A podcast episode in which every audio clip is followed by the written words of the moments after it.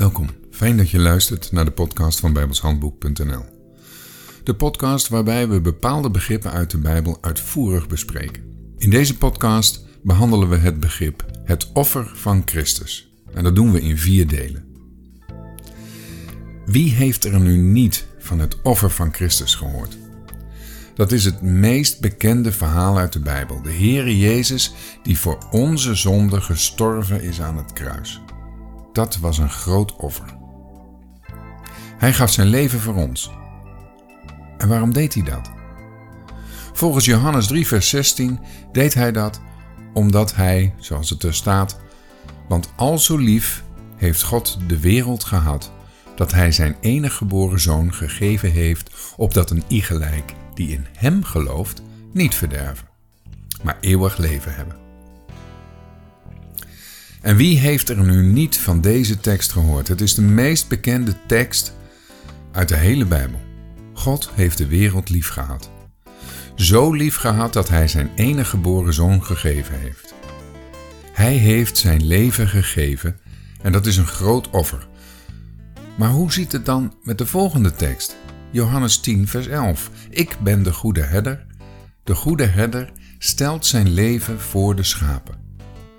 Laten we even aannemen dat jij een herder bent en een hele goeie. En jij stelt je leven voor de schapen. Je geeft je leven voor de schapen. En wat doe je dan? Je verzorgt ze goed en brengt ze naar een grazige weide waar genoeg te eten is. Misschien kan ik beter Psalm 23 voorlezen, waar het over de goede herder gaat en over zijn eigenschappen. De Heer is mijn herder, mij zal niets ontbreken. Hij doet mij nederleggen in grazige weiden. Hij voert mij zachtjes aan zeer stille wateren. Hij verkwikt mijn ziel. Hij leidt mij in het spoor der gerechtigheid, om zijn naams wil. Al ging ik ook in een dal der schaduw des doods, ik zou geen kwaad vrezen, want gij zijt met mij. Uw stok en uw staf, die vertroosten mij. Gij richt de tafel toe voor mijn aangezicht, tegenover mijn tegenpartijders. Gij maakt mijn hoofd vet met olie, mijn beker is overvloeiende. Immers zullen mij het goede en de weldadigheid volgen al de dagen mijns levens. En ik zal in het huis des Heren blijven, in lengte van dagen. In dit psalm is de Heren natuurlijk weer de goede herder. Maar het is duidelijk dat een goede herder goed voor zijn schapen zorgt. Maar nu, als de Heer Jezus zijn leven geeft voor de schapen door aan het kruis te sterven, hebben die schapen dan nog wel een goede herder? Nee, want dan is de herder dood en kan dus niet meer voor de schapen zorgen. De herder heeft zich opgeofferd voor de schapen.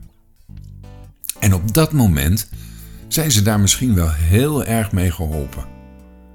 Maar na verloop van tijd niet meer.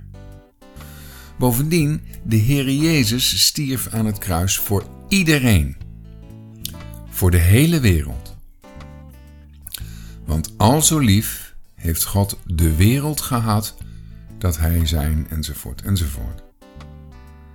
Hij stierf niet alleen voor de kudde, die een beeld is van gelovig Israël.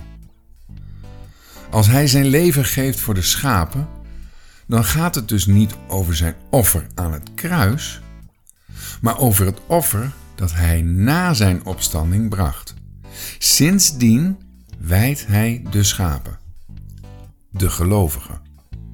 En die schapen hebben helemaal niets meer te vrezen van de tegenstander. De kop van die tegenstander is vermorzeld. En hij spartelt nog wel wat en hij is ook nog wel gevaarlijk, maar hij is niet meer dodelijk. Die schapen zijn immers meer dan overwinnaars, in en dankzij hun goede herder.